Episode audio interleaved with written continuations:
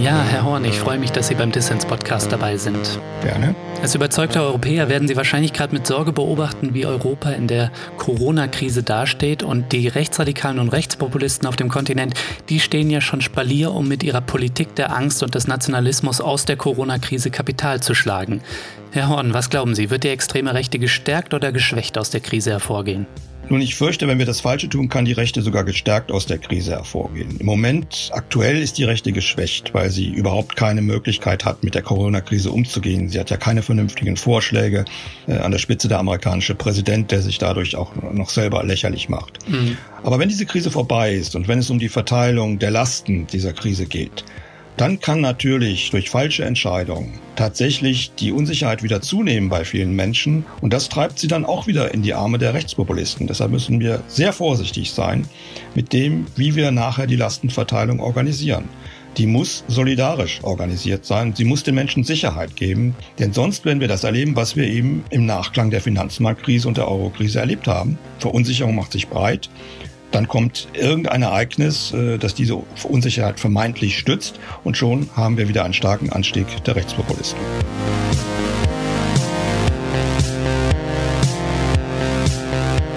Ja, ein herzliches Willkommen auch an alle da draußen. Schön, dass ihr eingeschaltet habt zum Dissens Podcast. Ihr habt es bereits gehört. Wir sprechen diese Woche darüber, was es braucht, dass wir solidarisch aus der Corona-Krise kommen und dass nicht reaktionäre Kräfte in Europa gestärkt aus der Krise hervorgehen. Mein Gast diese Woche ist Gustav Horn. Gustav Horn ist einer der wichtigsten Ökonomen in Deutschland und Mitglied im Bundesvorstand der SPD. Er hat gerade ein Buch zum Thema geschrieben. Es heißt Gegensteuern für eine neue Wirtschaftspolitik gegen rechts. Ich bin sehr gespannt darauf, was Gustav Horn zu sagen hat. Mein Name ist Lukas Andreka. Viel Spaß mit Dissens.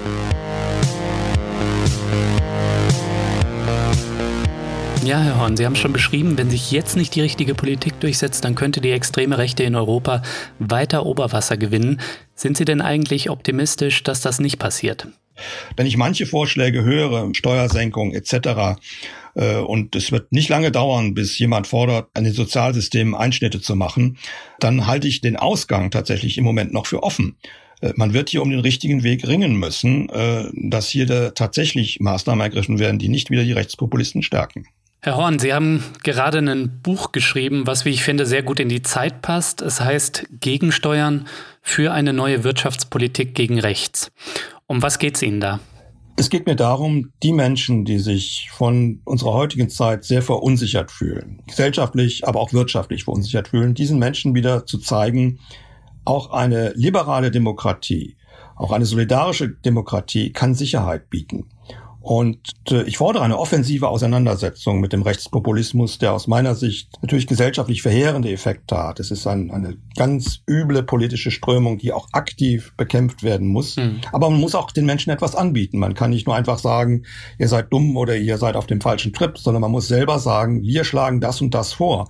Und das wird euch in jedem Fall helfen. Es wird euch Sicherheit geben, wird euch das Gefühl geben, auch auf euch wird gehört.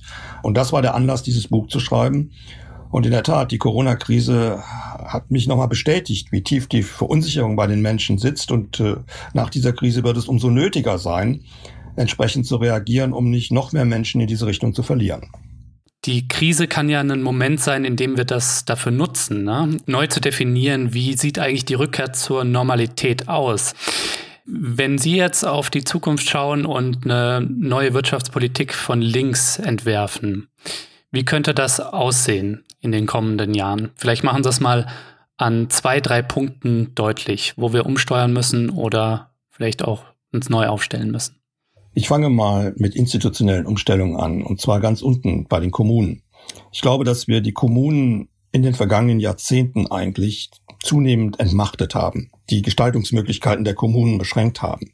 Hm. Das hat auch viel mit dem Neoliberalismus zu tun, der ja überall Sparprogramme uns verordnet hat. Und das hat vor allen Dingen die Kommunen getroffen, die sich auch am wenigsten wehren konnten. Das heißt, die Handlungsfähigkeit der Kommunen ist finanziell extrem stark eingeschränkt.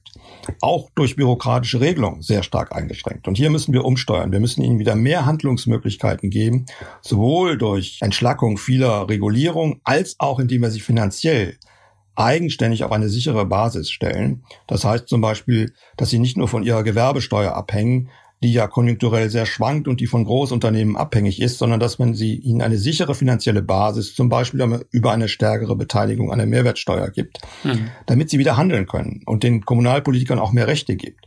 Denn dann merken die Menschen, dass vor Ort Politik gemacht werden kann, die ihnen nützt oder wenn sie ihnen nicht nützt, dass sie die Leute abwählen können, die dort sitzen.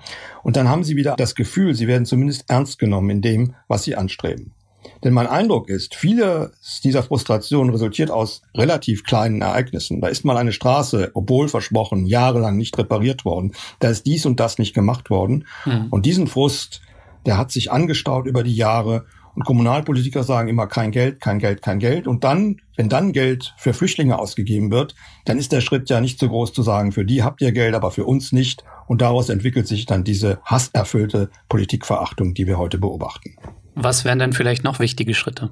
Ich glaube, dass wir auch im Grunde genommen auch das Gegenteil machen müssen in gewisser Hinsicht, dass wir Europa stärken müssen für Krisen, die wir noch nicht erahnen, die aber mit hoher Wahrscheinlichkeit kommen, äh, weil ein Staat alleine in Europa, auch nicht Deutschland, in der Lage ist, damit alleine fertig zu werden. In unserer global vernetzten Welt kann man nur als große wirtschaftliche Einheit wirklich handlungsmächtig agieren.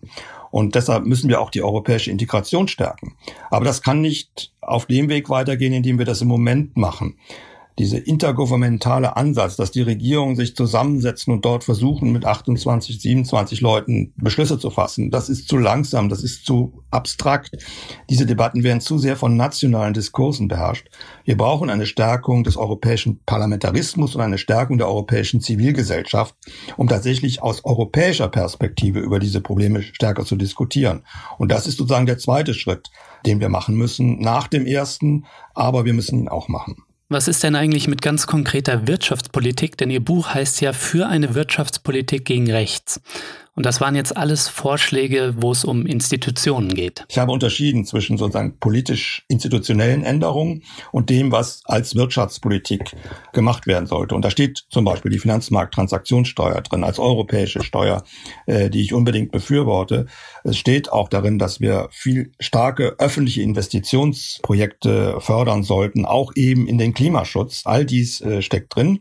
Das ist konkrete Wirtschaftspolitik, die wir tatsächlich machen müssen und mhm. Zeige ja auch Wege auf, wie das finanziert werden kann, weil ja häufig gesagt wird, das können wir uns gar nicht leisten. Doch, das können wir uns leisten. Das ist alles möglich.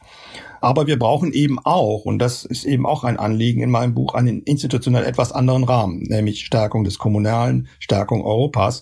Wir müssen beides machen. Eine andere Wirtschaftspolitik, die die Entsolidarisierung aufhebt, aber auch andere Institutionen, die es uns besser ermöglichen, diese Politik durchzuführen. Wenn Sie sagen, das können wir uns leisten, Milliarden für öffentliche Investitionen und den sozial-ökologischen Umbau der Wirtschaft, wie können wir denn so ein ambitioniertes Programm finanzieren? Die Finanzmärkte wollen eigentlich auch Sicherheit haben. Und wenn zum Beispiel, wie ich es vorschlage, eine Investitionsagentur aufgesetzt wird, die sagt, über zehn Jahre investieren wir 470 Milliarden, dann wird man dieses Geld auch bekommen. Hm. Denn es ist ja so im Moment, auf dem Globus äh, laufen ungeheure Geldmengen herum, die Anlagemöglichkeiten suchen. Und wenn der Staat hier tatsächlich massiv investiert, ergeben sich ja auch für private Anleger neue Anlagemöglichkeiten und sie werden sie begierig aufgreifen. Das zeigt ja schon, dass Staatsanleihen heute sich sehr gut verkaufen und äh, teilweise mit Negativzinsen verkaufen. Also da wird es keinen Mangel geben. Ja, wir können uns das leisten, weil die Märkte gieren nach Anlagemöglichkeiten und diese Gier können im Moment nur die Staaten befriedigen. Herr Horn, mir scheint, Sie scheinen stark davon auszugehen, dass Menschen aufgrund von sozialer Unsicherheit die Rechtspopulisten Westen wählen. Wir beobachten ja aber, dass viele AfD-Wähler gut verdienende und sozial abgesicherte Beschäftigte sind. Ist das nicht in manchen Bereichen eher ein kultureller Backlash, zum Beispiel gegen die Emanzipation der Frau oder gegen kulturelle Vielfalt? Inwiefern spielt das eine Rolle oder gibt es vielleicht auch Erklärungsansätze, die ökonomische Gründe und kulturelle Gründe miteinander verknüpfen? Vielleicht gibt es auch einen gemeinsamen Nenner. Ich glaube schon, dass es einen gemeinsamen Nenner gibt. Und äh, diese Unsicherheit ist nicht nur eine ganz reale, dass Menschen, die prekär beschäftigt sind, diese Unsicherheiten. Nein, das stimmt in der Tat nicht. Es ist faktisch sogar einkommensunabhängig. Aber was wir wissen, alle diese Menschen, die zu Rechtspopulisten neigen, haben Angst. Sie haben Angst auch vor sozialem Abstieg, selbst wenn sie ein sehr gutes Einkommen von 4.000 oder 5.000 Euro im Monat haben. Mhm. So haben sie doch Angst, dass dies gefährdet ist durch wirtschaftliche Entwicklungen, die ihnen Angst machen. Und das verbinden sie eben auch mit kulturellen Entwicklungen, die ihnen Angst machen. Äh, das ist ein, ein Bündel, ein Angstbündel, wo gar nicht mehr auch rational unterschieden wird, was ist was, sondern das vermischt sich alles. Sie haben eben Angst, dass wenn viele Flüchtlinge nach Deutschland kommen, dass diese Flüchtlinge einen sehr großen Teil unserer Ressourcen in Anspruch nehmen, der ihnen dann nicht zur Verfügung steht. Also sind sie gegen Flüchtlinge. Und äh, sie haben Angst, dass beispielsweise Frauen mehr Rechte auch wirtschaftlich einfordern und dass diese Mittel ihnen nicht mehr zur Verfügung stehen. Also haben sie Angst davor. All dies vermischt sich zu einem wirtschaftlich-kulturellen Angstbündel, das sie dann in diese doch sehr reaktionären Haltungen auch zurücktreibt. Und deshalb ist es eben Aufgabe der Politik, ihnen diese Ängste auch zu nehmen, indem man Vorschläge macht, dass dies alles geht. Ja, wir können es uns leisten, Flüchtlinge aufzunehmen, solidarisch mit ihnen zu sein. Wir werden sogar vielleicht wirtschaftlich davon profitieren. Und äh, dass Frauen stärker arbeiten, wird auch unsere Gesellschaft zum Positiven verändern und eure Ressourcen gehen dadurch nicht verloren. All dies ist möglich. Man muss ihnen nur glaubwürdig die Wege dazu aufzeigen und sie auch umsetzen, wenn man denn in der Regierung ist und es nicht nur einfach bei Sprüchen belassen. Ja, ich sag mal, Solidarität über den eigenen Tellerrand hinweg ist immer gut und wichtig. Wenn wir aber über Abstiegsängste, Sicherheit und Solidarität reden, dann ist die SPD, in deren Bundesvorstand Sie sind und die Sie in Wirtschaftsfragen beraten, nicht gerade die glaubwürdigste Partei. Die SPD hat mit ihrer neoliberalen Politik der vergangenen Jahrzehnte ja eher zu einer Entsolidarisierung beigetragen, deren Folgen wir ja auch heute spüren. Und die Sozialdemokratie in Europa liegt dementsprechend am Boden. Wie kann die SPD Glaubwürdigkeit zurückgewinnen? Ja, die SPD hat hier große Fehler gemacht, indem sie dieses neoliberale Gedankengut, das damals Zeitgeist war, aufgegriffen hat. Hm. Und das hat auch zur Unsicherheit der Menschen beigetragen, weil es dann a priori keine starke Partei mehr gab, die ihre Anliegen und ihre Sehnsucht auch nach Sicherheit äh, in irgendeiner Form tatsächlich zu ihrem Anliegen gemacht hat. Dieser Kurs ist mittlerweile korrigiert worden, der muss auch glaubwürdig korrigiert werden, äh, damit die SPD wieder eine Chance hat, äh, weiter nach oben zu kommen. Und tatsächlich ist es nun so, dass wir diese Entsolidarisierung durch die Politik aufheben müssen. Wir müssen den Menschen klar machen, ihr fallt nicht ins Bodenlose, egal was jetzt passiert. Hm. Vielleicht können wir es, Herr Horn, mal ganz konkret machen. Ich meine, die SPD ist mitverantwortlich für Hartz IV. Das steht in Deutschland für sozialen Abstieg und für die Angst davor, zurückgelassen zu werden und nichts mehr wert zu sein in der Gesellschaft. Äh, jetzt erleben wir gerade die Digitalisierung mit enormen Umbrüchen, wo sich natürlich auch viele Leute Sorgen machen, dass sie vielleicht links liegen gelassen werden. Ebenso die Klimakrise, die wir bewältigen müssen, die auch in bestimmten Branchen dazu führen kann, dass Arbeitsplätze wegfallen. Muss da die SPD nicht sich jetzt ähm, kategorisch hinter eine bedingungslose Grundsicherung zum Beispiel stellen? Wie sehen Sie das? Also zwischen einer bedingungslosen Grundsicherung und Hartz IV, wie wir es kennen, gibt es noch ein großes Intervall. Ich bin gegen eine bedingungslose Grundsicherung, weil letztlich eine Grundsicherung ist nie bedingungslos. Das Geld muss ja irgendwo erwirtschaftet werden. Also es gibt schon die Bedingung, dass man das Geld schlicht und ergreifend irgendwo hat. Und ich denke, es würde auch das Gerechtigkeitsgefühl der Menschen verletzen. Das ist eines der Probleme bei Hartz IV, dass jemand der sein Lebtag noch nie gearbeitet hat, äh, genauso viel Geld bekommt wie jemand, der vielleicht 30 Jahre einen guten Job gehabt hat, arbeitslos wurde und nach einem Jahr dann auf Hartz IV fällt. Beziehungsweise all das, was er sich an Lebensleistung erarbeitet hat, äh, erst aufessen muss, bevor er überhaupt Anspruch darauf hat. Und ich glaube, da liegt eine der Ungerechtigkeiten, die auch Menschen mit heute gutem Einkommen dazu bringt, äh, sich unsicher zu fühlen. Bin also dafür, die Bedingungen für den Bezug von Hartz IV weitaus weniger restriktiv zu fassen. Das heißt, ich bewege mich schon in Richtung bedingungsloses Grundeinkommen, aber ich bewege mich nicht ganz dorthin, weil ich schon glaube, dass es einige Bedingungen geben muss, die erfüllt sein müssen. Man muss dem Arbeitsmarkt zur Verfügung stehen. Das ist zum Beispiel eine Bedingung, glaube ich, die, die recht und billig ist. Man muss sich um einen Job bemühen. Und wenn andere Einkommen im Haushalt sehr hoch sind, dann würde ich auch sagen, kann das schon angerechnet werden äh, auf den Hartz-IV-Bezug. Auch dafür würde man wenig Verständnis haben. Also nicht bedingungsloses Grundeinkommen, das im Übrigen meist viel zu niedrig ist, um all die Bedürfnisse abzudecken, die man sonst hat. Denn dazu gehören ja üblicherweise auch die Krankenversicherung und die Rentenversicherung. Äh, nein, ich glaube, dass man Hartz IV reformieren muss. Man muss vor allen Dingen auch die soziale Stigmatisierung herausbringen. Und das geht nur, indem man vorherige Lebensleistungen am Arbeitsmarkt viel stärker anerkennt, als das heute der Fall ist. Ich wollte jetzt eigentlich nicht eine Diskussion über den Sinn und Unsinn eines bedingungslosen Grundeinkommens eröffnen. Das können wir gerne an einer anderen Stelle besprechen. Mir ging es eher darum, wie Sie sich dazu verhalten, dass Menschen in Hartz IV mit Zwangsmaßnahmen diszipliniert werden und ihnen unter anderem das Existenzminimum gestrichen werden kann. Das gehört für mich übrigens auch, das gehört für mich auch zur Abschaffung der sozialen Stigmatisierung. Wenn es das Existenzminimum ist, dann ist es das Existenzminimum und das ist tabu. 2021 wird ja in Deutschland gewählt, wenn uns nicht aus irgendeinem Grund Corona doch noch einen Strich durch die Rechnung macht. Welche Koalition würde denn in Ihren Augen so ein ambitioniertes Wirtschaftsprogramm, wie Sie es in Ihrem Buch entwerfen, am ehesten umsetzen können? Und ähm, ja, welche Koalition würden Sie sich wünschen vielleicht?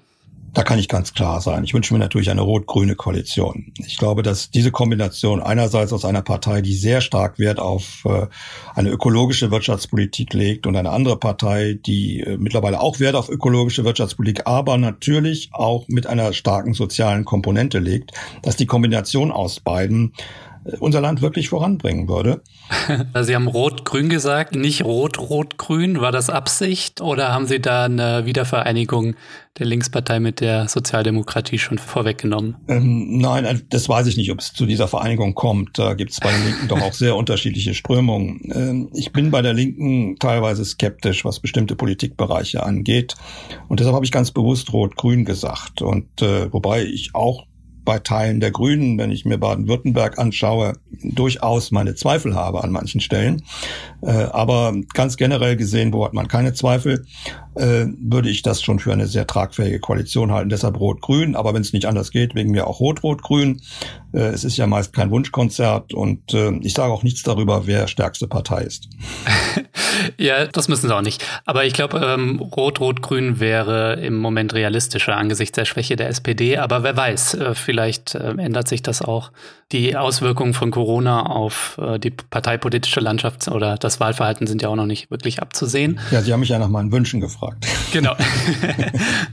Aber sehen Sie denn auch Chancen? Also wenn Sie jetzt nüchtern draufschauen, also Wünsche sind ja gut. Wenn Sie jetzt mal nüchtern draufschauen, sehen Sie auch Chancen, weil wenn wir uns jetzt zum Beispiel die Grünen anschauen, dann erleben wir ja eher eine Orientierung Richtung Schwarz-Grün. Und es gibt ja auch viele in den öffentlichen Debatten, die sich für so einen Bündnis aussprechen. Also halten Sie das nicht für realistischer? Ja, äh, also wenn Sie mich nach einer Prognose aus heutiger Sicht fragen würden, würde ich äh, sagen, dass Jamaika äh, wahrscheinlich das Ergebnis der nächsten Bundestagswahl sein wird. Aber ich kann Ihnen auch sagen, dass ich dafür kämpfen werde, dass etwas anderes herauskommt.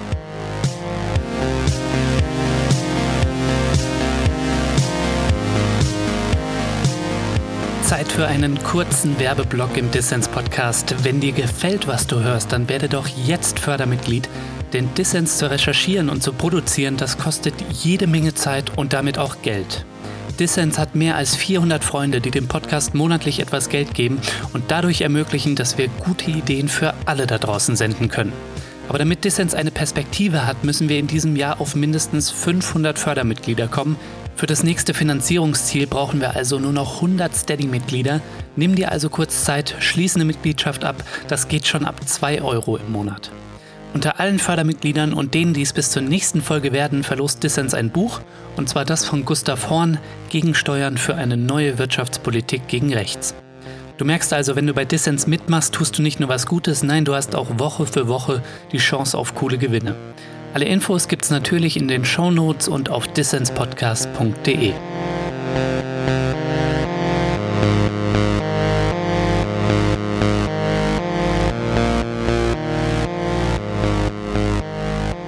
Das ist der Dissens Podcast. Schön, dass ihr eingeschaltet habt. Zu Gast ist der Ökonom und SPD-Politiker Gustav Horn.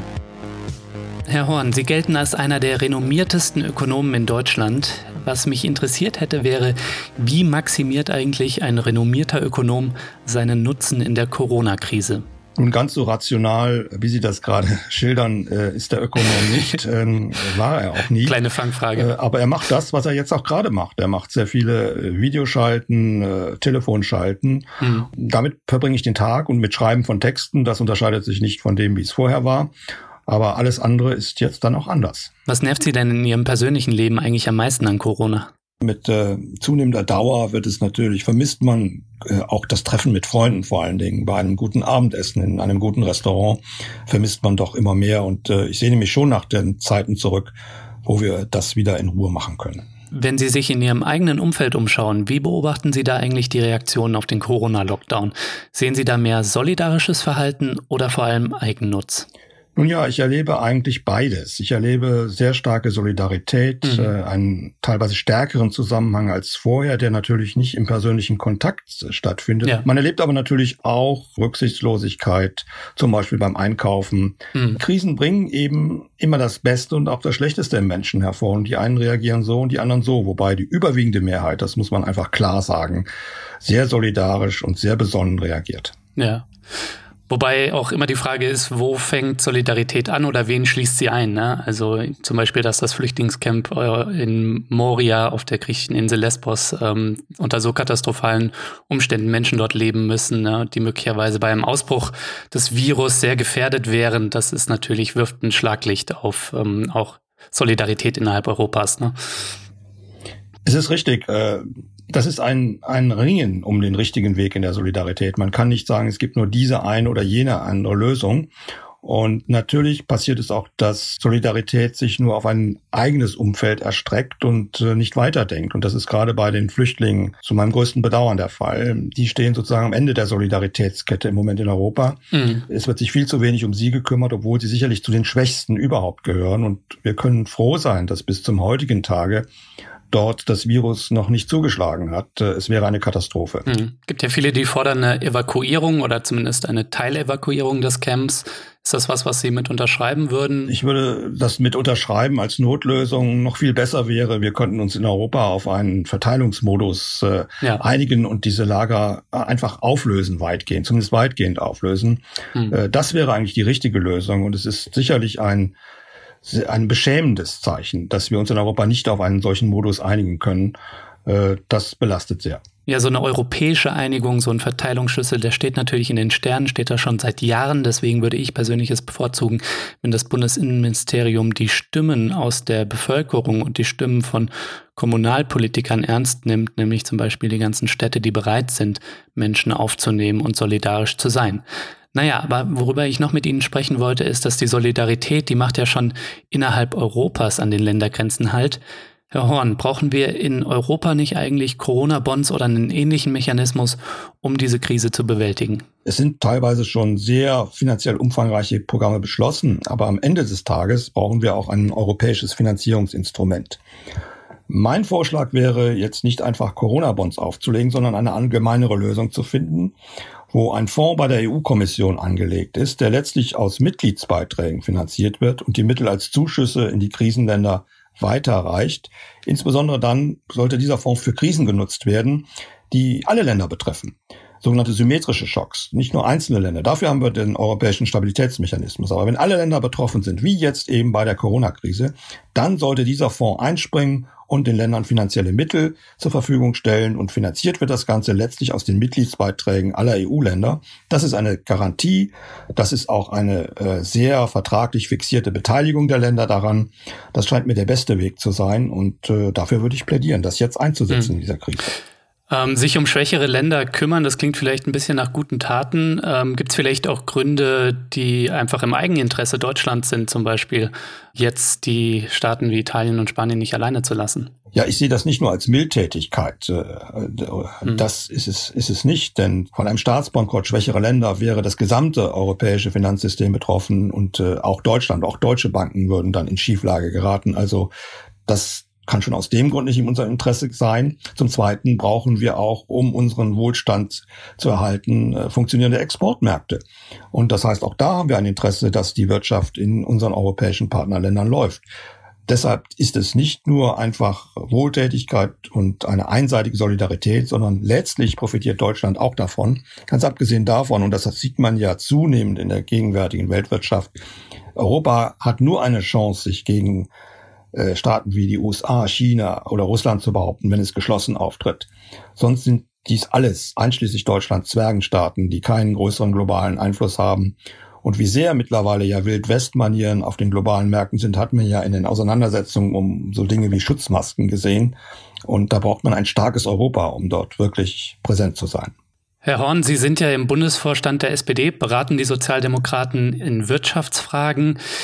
Wieso haben Sie sich eigentlich gegen Finanzminister Olaf Scholz da noch nicht durchgesetzt, beziehungsweise wieso haben Sie ihn bisher noch nicht überzeugen können von so einem neuen Instrument, weil der scheint ja eher auf die klassischen Instrumente zu setzen? Ich glaube, dass das alles eher eine Frage des Timings ist. Äh, es musste jetzt am Anfang schnell gehandelt werden und äh, schnell handeln kann man natürlich nur im Rahmen bestehender institutioneller Regelungen. Deshalb war das Finanzministerium und auch der Finanzminister dafür, die bestehenden Mechanismen, also zum Beispiel den europäischen Stabilitätsmechanismus, äh, zu nutzen. Dagegen ist wenig zu sagen. Nur jetzt kommt der nächste Schritt und äh, jetzt äh, geht das Ringen um den richtigen Weg äh, weiter. Was machen wir jetzt als europäische Finanzierung? Da bin ich gar nicht so unsicher, dass der Finanzminister diese Notwendigkeit auch sieht. Das wird man jetzt in den nächsten Monaten, vielleicht ja auch unter der deutschen Präsidentschaft sehen. Man wird sich, davon bin ich fest überzeugt, in diese Richtung bewegen. Ja, die Corona-Krise ist in meinem Leben das bisher größte und einschneidendste Ereignis. Herr Horn, Sie sind 65 Jahre alt, haben also ein paar mehr Krisen mitgemacht als ich. Bei vielen Menschen geht es wirklich um die Existenz. Wie schlimm wird denn aus Ihrer Sicht die Wirtschaftskrise? Vielleicht können Sie mal eine Prognose wagen. Ja, ich glaube, es geht mir nicht viel anders als Ihnen, auch wenn ich schon einige andere Krisen erlebt habe. Aber was die Stärke eines wirtschaftlichen Einbruchs angeht, könnte es sein, dass die Corona-Krise auch in meinem beruflichen Leben der stärkste Einbruch ist, den ich erlebt habe bisher. Hm. Nun ja, ich weiß natürlich auch nicht mehr als diejenigen, die sich jetzt Tag für Tag professionell damit beschäftigen. Und diese Prognosen schwanken zwischen einem Einbruch von etwa zehn Prozent äh, bis äh, die geringste Zahl, die ich gelesen habe, war etwa vier Prozent. Hm. Es hängt davon ab, wie stark es uns gelingt, die Einkommen der Menschen in den Haushalten, in den privaten Haushalten, wie auch in den Unternehmen, die Einnahmen in dieser Zeit des erzwungenen Shutdowns äh, zu stabilisieren. Da hat die Bundesregierung ja ein massives Programm auf den Weg gebracht, äh, das genau in diese Richtung wirkt. Und als zweites hängt es davon ab, wie stark dann jetzt, wenn die ersten Lockerungen eintreten, die Menschen das Geld, was sie haben, auch wieder ausgeben oder ob sie es alles sparen, weil sie Angst haben vor der Zukunft und Unternehmen auch nicht investieren, weil sie unsicher sind über das, worin investiert werden sollte. Äh, deshalb muss man auch Vertrauen erwecken und äh, Sicherheit erzeugen, damit die Menschen das Geld auch im Vertrauen auf die Zukunft wieder ausgeben. Äh, davon wird es abhängen. Wenn die Menschen sozusagen relativ schnell auf ihr Vorkrisenniveau im Ausgabenverhalten zurückkehren, dann werden wir diese Krise relativ glimpflich überwinden und sobald die Lockerungen aufgeheben sind, zum Status quo ante zurückkehren können. Äh, aber dazu brauchen wir diese Sicherheit bei den Menschen, sonst funktioniert das nicht. Es mehren sich ja gerade auch die Stimmen, die einen schnelleren Corona-Exit fordern. Was halten Sie denn von diesen Diskussionen über einen raschen Ausstieg? Und inwiefern könnte vielleicht sogar die Wirtschaft es schlimmer treffen, wenn die Kontraktbeschränkungen zu schnell gelockert werden? Nun ja, es ist schon eine Gratwanderung. Auf der einen Seite, die wirtschaftlichen Schäden nehmen zu und sie nehmen überproportional zu, je länger dieser Lockdown dauert. Mhm. Auf der anderen Seite ein Rückschlag, so dass man sozusagen wieder zurückgehen müssen zu härteren äh, Maßnahmen, wäre verheerend, auch was äh, den Optimismus und die Sicherheit der Menschen angeht. Diese Gratwanderung muss die Politik äh, machen und ich finde, sie muss vorsichtig vorgehen. Sie könnte regional differenzierter vorgehen, als es im Moment vielleicht der Fall ist.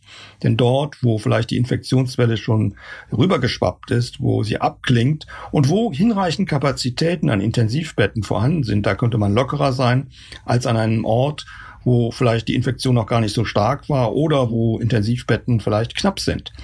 Aber im Grunde bin ich mit der sehr vorsichtigen Lockerung sehr einverstanden. Lieber vorsichtig und dann nachhaltig als zu schnell und man erlebt Rückschläge. Das wäre verheerend. Herr Horn, müssen wir uns jetzt eigentlich schon über die Kosten der Krise unterhalten? Es wird ja nach der Krise einen riesigen Schuldenberg geben, ne? Steuergelder, die in die Bewältigung der Krise fließen. Und daraus könnte in Europa auch eine neue Staatsschuldenkrise werden, die dann vielleicht dazu führt, dass die Haushalte durch Sparpolitik für die vielen Menschen ausgeglichen werden. Wie ließen sich denn aus Ihrer Sicht die Kosten gerecht verteilen? Also zunächst einmal, ich bin relativ optimistisch, was äh, die Frage einer Staatsschuldenkrise angeht. Okay. Äh, die werden wir nicht haben. Äh, denn äh, wenn wir einmal überlegen, wie viel Geld jetzt eingesetzt wurde und wie vielleicht noch eingesetzt wird, das ist noch nicht mal ganz die Summe, die wir in der Finanzmarktkrise zur Bankenrettung ausgegeben haben. Okay. Insofern, ja, wir können uns das leisten, ohne dass wir in große Schwierigkeiten kommen. Auch Italien kann sich das leisten, was es jetzt macht. Denn alle Länder sind betroffen und italienische Staatsanleihen sind jetzt nicht äh, besonders unsicher im Vergleich zu französischen äh, Anleihen oder amerikanischen Anleihen. Insofern bin ich auch da optimistisch. Trotzdem war es gut, dass europäische Maßnahmen noch zusätzlich beschlossen wurden, um diese Sicherheit zu stärken und die Finanzmärkte gar nicht erst in Unruhe zu versetzen. Sicherlich wird es eine Frage geben, wer trägt denn jetzt die Lasten, wenn wir die Krise überwunden haben? Hm. Und äh, die Schuldenbremse erzwingt ja hier auch einen Konsolidierungsplan, den der Finanzminister ja auch schon gemacht hat. Und man kann nur hoffen, dass man die Wirtschaft schnell in Gang bringt. Dann kann man die Konsolidierung aus den dann wieder stärker fließenden Steuereinnahmen schmerzfrei begrenzen. Man kann sich dann eben nicht alles leisten in den Jahren, aber es bedarf keiner weiteren Einschnitte. Sollte es zu Einschnitten kommen, dann ist für mich völlig klar, dass diese Einschnitte tatsächlich solidarisch gehandhabt werden müssen. Das heißt, diejenigen, die mit großen Vermögen in und aus dieser Krise herausgegangen sind, äh, die müssen natürlich einen wesentlich stärkeren Beitrag leisten als äh, der kleine Einzelhändler, als der kleine Beschäftigte, der vielleicht sogar noch von Kurzarbeit betroffen war. Was ich jetzt noch gar nicht rausgehört habe, und darüber sollten wir vielleicht auch reden, ist die Frage, inwiefern vielleicht äh, staatliche Investitionszuschüsse oder sogar staatliche Beteiligung bei Unternehmen auch an gewisse Klimakriterien geknüpft werden sollten. Ähm, es wird jetzt zum Beispiel verhandelt der Staat mit der Lufthansa über ein Rettungspaket. Und es sieht gerade nicht so aus, als würde die Bundesregierung den Konzern auf mehr Klimaschutz verpflichten. Müssen wir jetzt nicht diese Krise auch dafür nutzen, Steuergelder an Klimakriterien zu knüpfen, damit wir eine Kursänderung in Richtung mehr Klimaschutz erleben? Erstmal bin ich dafür, dass äh, die Bundesregierung sich an notleidenden Unternehmen mit Eigenkapital beteiligt, denn das gibt ihr die Möglichkeit dann, wenn das erfolgreich war, auch von den Kurssteigerungen der Aktien dann zu profitieren und letztlich ohne Verluste aus einer solchen äh, Situation herauszugehen. Mhm. Äh, das hat sich in Amerika und in Großbritannien zum Beispiel bei Banken sehr bewährt. Äh, als zweites würde ich dann, wenn ich dann schon Miteigentümer bin, natürlich äh, auch äh, in Richtung äh, Klimaneutralität äh, Maßnahmen beschließen lassen. Äh, es ist ja so, keine Krise lässt die Produktionsstruktur unverändert. Man ist nach der Krise nicht wieder da, wo man vor der Krise war. Und diese Krise ist eben auch die Chance, tatsächlich die Produktion in Richtung Klimaneutralität umzustellen. Und das müssen die Unternehmen eigentlich schon aus purem Eigeninteresse anstreben, denn sie wissen genau, hm. Äh, dass das bisherige Verhalten keine Zukunft hat. Ja, und das, was Sie sagen, das klingt alles sehr logisch, wenn man bedenkt, dass Sie als einer der, Zitat, führenden Keynesianer Deutschlands gelten. Und mir scheint es auch super ersichtlich, dass wir die Wirtschaft mit keynesianischer Konjunkturpolitik stützen müssen, Sie haben das die Rückkehr zum Status quo ante genannt. Aber die Klimakrise macht ja deutlich, dass wir nicht einfach zur Normalität zurückkehren können, sondern dass wir neu definieren müssen, was ist eigentlich normal. Ne? Und das bedeutet vielleicht auch, dass wir in gewissen Bereichen schrumpfen müssen. Nehmen wir zum Beispiel den schädlichen Individualverkehr. Da hätte mich jetzt interessiert, wie so ein Oldschool-Kensianer, wie Sie es vielleicht sind, wie der damit umgeht, aber vielleicht sind Sie gar nicht so oldschool. Ich glaube, als Keynesianer ist man nicht immer einfach nur in das Bestehende verliebt, äh, sondern äh, man geht aus keiner Krise unverändert hervor. Mhm. Und deshalb ist eine Investitionsstrategie, die man als Keynesianer in solchen Krisensituationen gerne vorschlägt, weil sie die Wirtschaft wieder auf ein höheres Aktivitätsniveau bringt, auch immer mit Umstrukturierung des Wirtschaftens verbunden. Das heißt, es geht nicht darum, die gleiche Produktion einfach wieder aufzubauen, mhm. sondern es geht auch darum, die Produktion zukunftsträchtig zu verändern. Und deshalb würde ich tatsächlich auch ein keynesianisches Nachfrageprogramm mit Investitionen verbinden, die unsere Produktion zukunftssicherer machen, ressourcenschonender machen, um es klar zu sagen. Mhm. Das muss gar nicht mal immer mit Geld verbunden sein. Das kann auch mit Regulierungsmaßnahmen verbunden sein. Wenn man eben eine Regulierung beschließt, dass äh, Automotoren ab dem Jahr XX keinerlei Emissionen mehr zu leisten hätten, dann wäre das auch eine, eine Maßnahme, die die Industrie und ihre Investitionen eben in eine bestimmte Richtung lenkt und man würde die Produktion tatsächlich stark verändern, was wir ja auch in Ansätzen schon sehen derzeit. Hm. Äh, wenn man Solarenergie stark fördert, wie wir das ja in der Vergangenheit auch gemacht haben, dann kriegt man eben mehr heimische Solarkraft, kleine Solarkraftwerke. Das äh, ist erfolgreich und in diese Richtung müssen wir uns weiter bewegen, Sektor für Sektor, dass wir tatsächlich hier eine andere Form der Produktion aufsetzen. Mhm. Und das wird auch Wachstum erzeugen und äh, wird auch Wohlstand erzeugen. Das, es ist ja gar keine Alternative zu sagen, wir sichern unseren Wohlstand durch die Produktion, wie wir sie in der Vergangenheit gemacht haben. Äh, dieser Wohlstand ist ja brüchig. Irgendwann sind unsere Ressourcen erschöpft. Irgendwann haben wir so viele Klimakrisen, dass wir auch nicht vernünftig produzieren können. Das heißt, der Wohlstand mit der alten Produktionsweise ist auch aufs Höchste gefährdet und wir müssen auch aus Wohlstandsgründen andere Produktionswege einschlagen. Ja, das, das sehe ich schon ein, also im Sinne eines Green New Deals. Ähm, Aber manch einer würde vielleicht auch sagen, dass wir in gewissen Bereichen schrumpfen müssen. Ich glaube, die Autoindustrie ist da ein ganz gutes Beispiel für.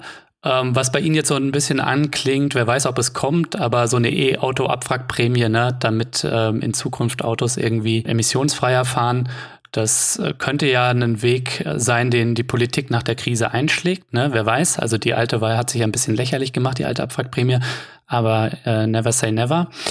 Ähm, und manch einer würde sagen, mehr E-Autos äh, helfen uns auch nicht aus der Klimakrise raus, sondern wir brauchen weniger Autos und zum Beispiel mehr öffentlichen Nahverkehr, äh, bessere Fahrradinfrastruktur etc. pp. Ähm, also hart gesagt, äh, dieser Bereich muss schrumpfen und man wird schauen müssen, was diese ganzen Ingenieure und top ausgebildeten Leute in diesem Bereich äh, machen können. Also wenn sie E-Busse bauen, ist ja super, aber vielleicht auch in anderen Bereichen dann arbeiten. Ne?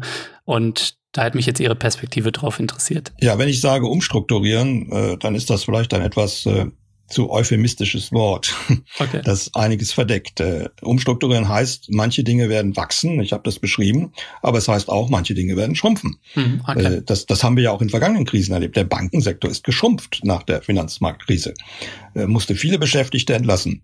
Äh, wir werden auch jetzt äh, schrumpfende Sektoren erleben. Einer steht schon fest, nämlich die, die Braunkohleindustrie mhm. wird schrumpfen. Das ist Konsens.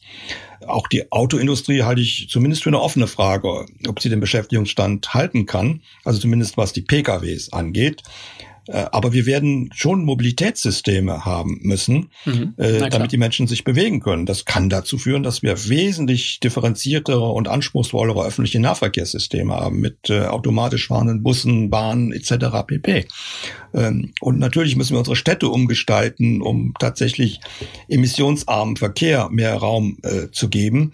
Und das erfordert auch Investitionen, das erfordert auch äh, Ingenieure. All diese Menschen brauchen wir weiterhin. Wir brauchen sie vielleicht nicht mehr an der gleichen Stelle. Ja, das schließe ich nicht aus. Mhm. Ich bin da gar nicht so pessimistisch. Ich, ich, wenn ich von einer solchen New Green Deal rede, rede ich nicht von einer Mangelwirtschaft, wo man sich beschränken muss und äh, äh wo Austerität und Askese angesagt sind, sondern ich glaube, dass man auch ein sehr gutes Leben in einer grünen Wirtschaft führen kann und auch den Genuss dort pflegen kann.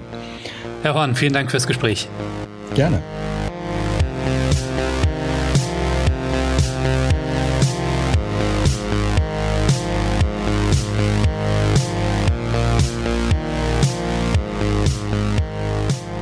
Ja, das war der Dissens-Podcast für diese Woche. Schön, dass ihr dabei wart. Wenn ihr noch mehr kluge Leute wie Gustav Horn hören wollt, dann unterstützt doch jetzt Dissens. Ihr tut damit nicht nur was Gutes, nein, alle Fördermitglieder haben auch die Chance, sein Buch zu gewinnen. Gegensteuern für eine neue Wirtschaftspolitik gegen rechts. Alle Infos zum Buch und dazu, wie ihr bei Dissens mitmachen könnt, gibt's natürlich in den Show Notes und auf dissenspodcast.de. Wenn du Dissens noch nicht abonniert hast, dann hol das jetzt nach auf iTunes, Spotify oder der Podcast-App deiner Wahl. Ich freue mich natürlich auch über Kommentare und Anregungen. Danke fürs Zuhören und bis nächste Woche.